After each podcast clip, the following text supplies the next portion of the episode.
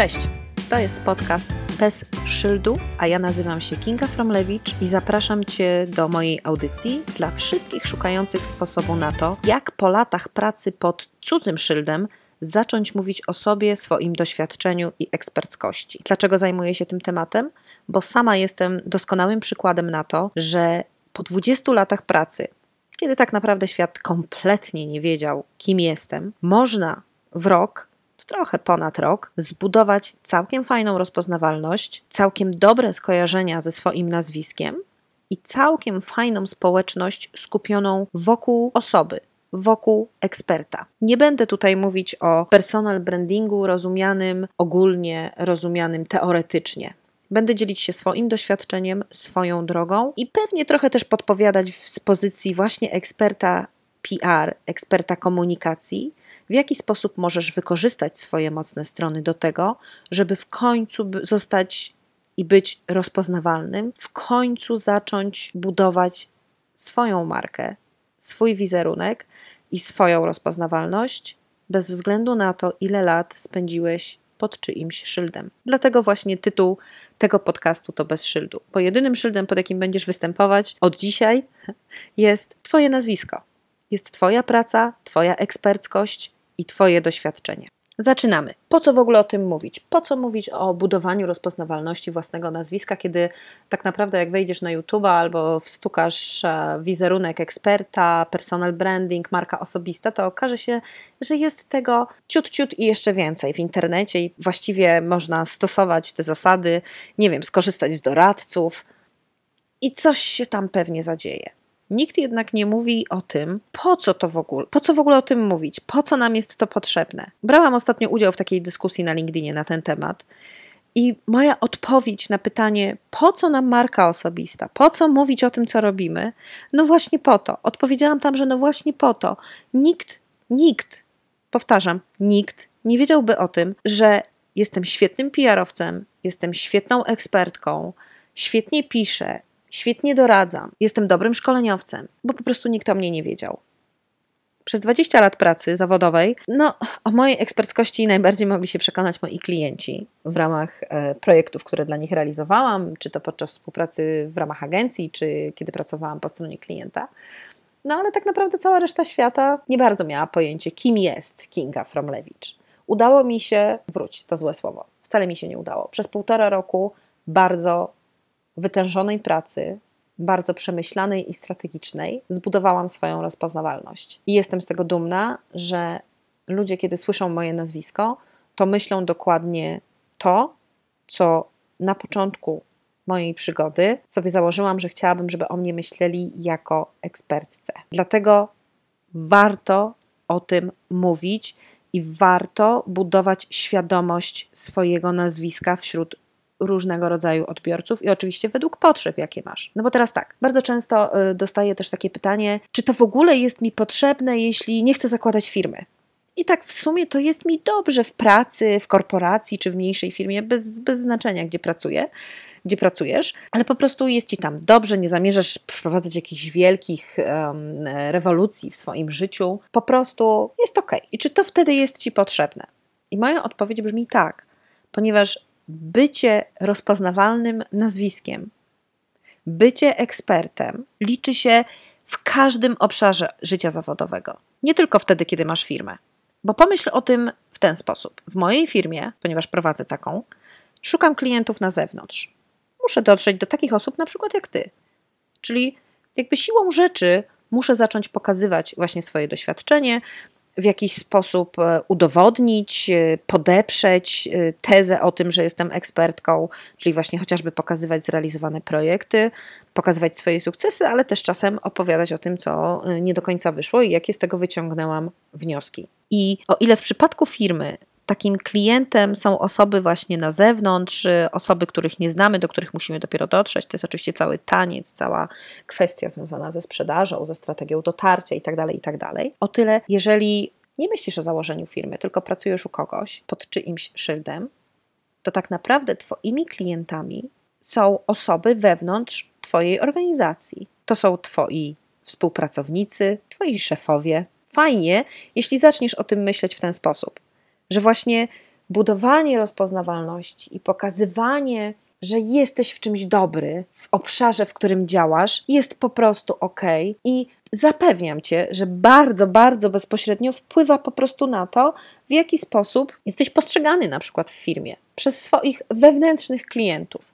Muszę ci powiedzieć, że w zeszłym roku, pod koniec zeszłego roku, ukazała się moja pierwsza książka skierowana do kobiet, które prowadzą mikrobiznesy, y, Zostań królową PR. Oczywiście y, tę książkę również wręczyłam swoim przyjaciołom, wśród których jest mm, jedna kobieta z ogromnym doświadczeniem w finansach w bardzo, bardzo dużej korporacji, która po przeczytaniu tej książki powiedziała mi, że chyba muszę przyjść do ciebie na korepetycję, ponieważ pracuję w dużej korporacji, w której zmieniło się kierownictwo y, w regionie, czyli za granicą. I kiedy przyjechał szef i poprosił tę osobę, która zajmuje wysokie stanowisko w korporacji tutaj w Polsce, w, w polskiej spółce, pracuje w zarządzie. I nagle okazuje się, że przyjeżdża nowy szef z zewnątrz i pyta, co ty właściwie robisz. Wiesz, i ta znajoma powiedziała mi, że przez właśnie 15 czy 20 lat swojej pracy ona nikomu nie musiała udowadniać, nikomu, jakby nikomu nie przyszło do głowy zapytać, co ona tutaj robi bo ona po prostu robiła swoją robotę i robi cały czas swoją robotę dobrze. Ma na poparcie wyniki, Excel i tak dalej, tabelki,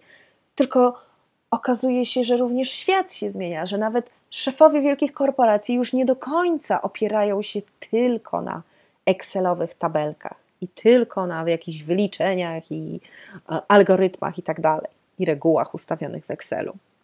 Nie, również w wielkich korporacjach coraz bardziej ludzie chcą pracować po prostu z ludźmi. Chcą wiedzieć, co robimy, na czym się skupiamy, w czym jesteśmy dobrzy. Zastanów się, czy miałeś a, kiedykolwiek w swoim życiu zawodowym taką sytuację, że fajny projekt wcale nie trafił do ciebie. Pomimo tego, że zrobiłbyś go pięć razy lepiej niż kolega z biurka obok, to właśnie on go dostał. I zastanów się teraz, dlaczego tak się stało.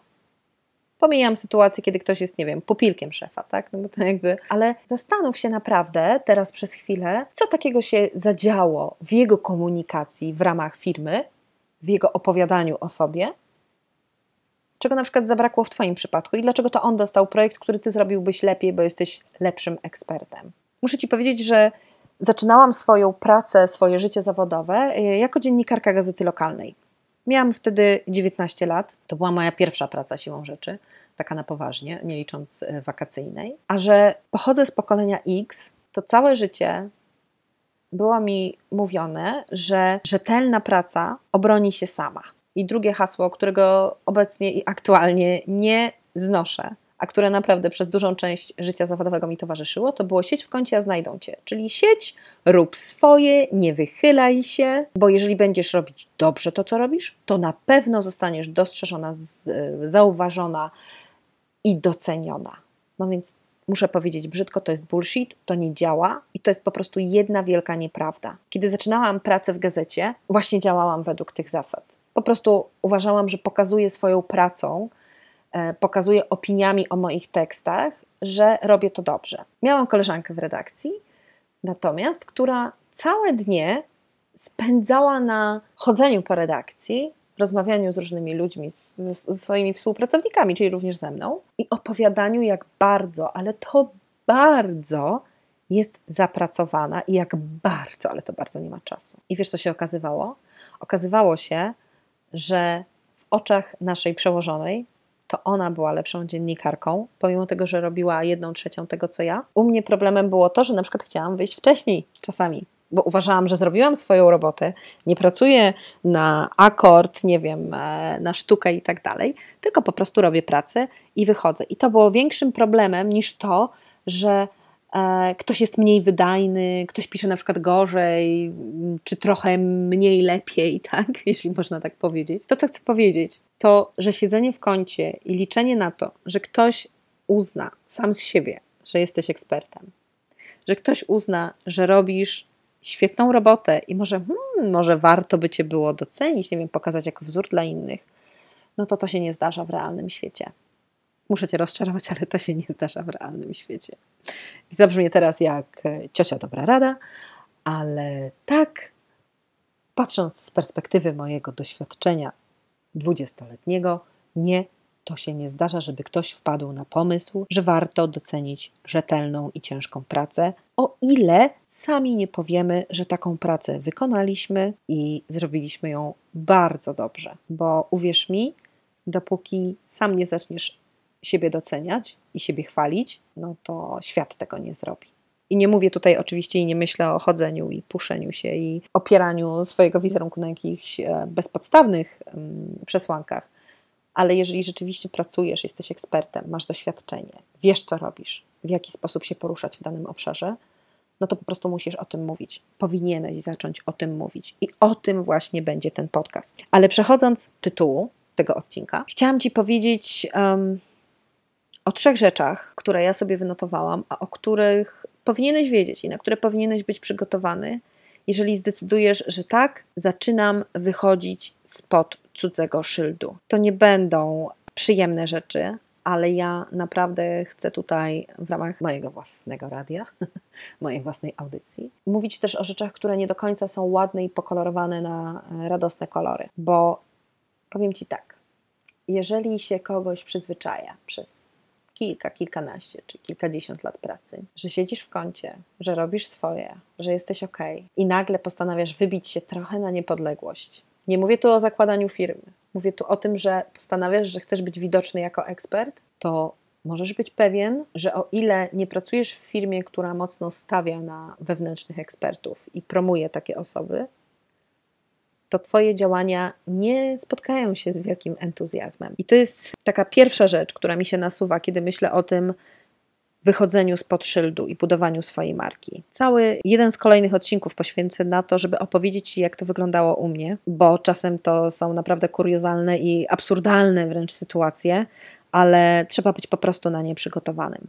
Także rzecz numer jeden, na którą powinieneś być przygotowany, to brak entuzjazmu, a czasem nawet złośliwości ze strony czy to szefa, czy współpracowników, czy kontrahentów. No i trzeba wiedzieć też, jak sobie z tym radzić i jak się po prostu na to dobrze przygotować. Rzecz numer dwa: budowanie świadomości swojego nazwiska. Budowanie swojej pozycji jako osoby, która wie, co mówi, wie, co robi i zna się na tym bardzo dobrze, to jest proces. To się nie, nie dzieje nigdy z dnia na dzień. Chyba, że chcesz być celebrytą znanym z tego, że z kimś w świetle reflektorów się pocałował albo pokłócił. Ale jeżeli chcesz być rzetelnym ekspertem, znanym i, i jakby zakładam, że właśnie o to chodzi, tak? Dlatego do, słuchasz też tego podcastu, no to zależy Ci na tym, żeby rzetelnie być postrzeganym jako, jako dobry ekspert i budować swoje nazwisko oparte na dobrych przesłankach, a nie awanturach czy kontrowersjach. U mnie zajęło to ponad rok, tak jak wspominałam, bardzo wytężonej pracy, wytężonej, bo po godzinach regularnej pracy, ponad rok wdrażania mojej strategii, ponad rok budowania społeczności i ponad rok podejmowania konkretnych działań po to, żeby, tak jak Ci powiedziałam jakiś czas temu, być kojarzoną z określonymi działaniami, z określonym obszarem działań, obszarem eksperckości taki trochę PS, bo cały czas mi się e, tutaj nasuwa, nasuwa zamiast eksperckości ekspertyza. To jest takie popularne ostatnio słowo, w, zwłaszcza wśród osób, które robią w jakiś sposób biznesy online i chcą zarabiać na swojej wiedzy. I to jest słowo, o które miałam długie batalie z moją korektorką, z osobą, która e, nanosiła korektę do mojej książki, ponieważ okazało się, że takie słowo nie istnieje. mnóstwo ludzi się posługuje słowem, które nie istnieje. I tak się zastanawiam, czy może warto byłoby wprowadzić takie słowo do słownika w takim razie, skoro tyle osób go używa. Hmm. Do zastanowienia na pewno. Może trzeba to zgłosić do jakiejś rady języka, nie wiem jak się postępuje. Ale to mały, mała dygresja.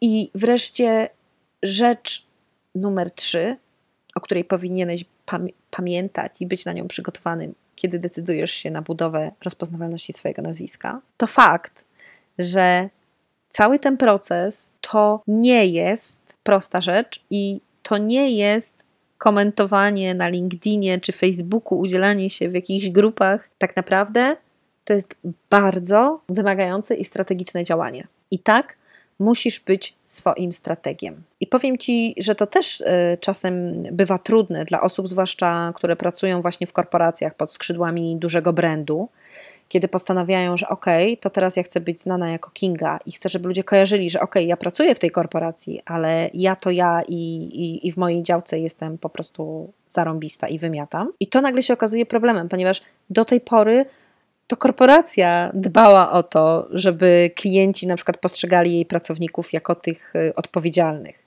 Oczywiście pod swoim brandem, pod swoim szyldem, no ale ciągle pamiętała o tym, że trzeba tak o nich mówić i takich przedstawiać. Bardzo często, jak się pojawia na jakimś spotkaniu y, z klientem, na przykład, w którym uczestniczy nasz szef, to on cię przedstawia. Bardzo często tak jest, zauważ. I to on mówi, co ten klient, co ta osoba, z którą się spotykacie, ma o tobie wiedzieć, ma o tobie pamiętać.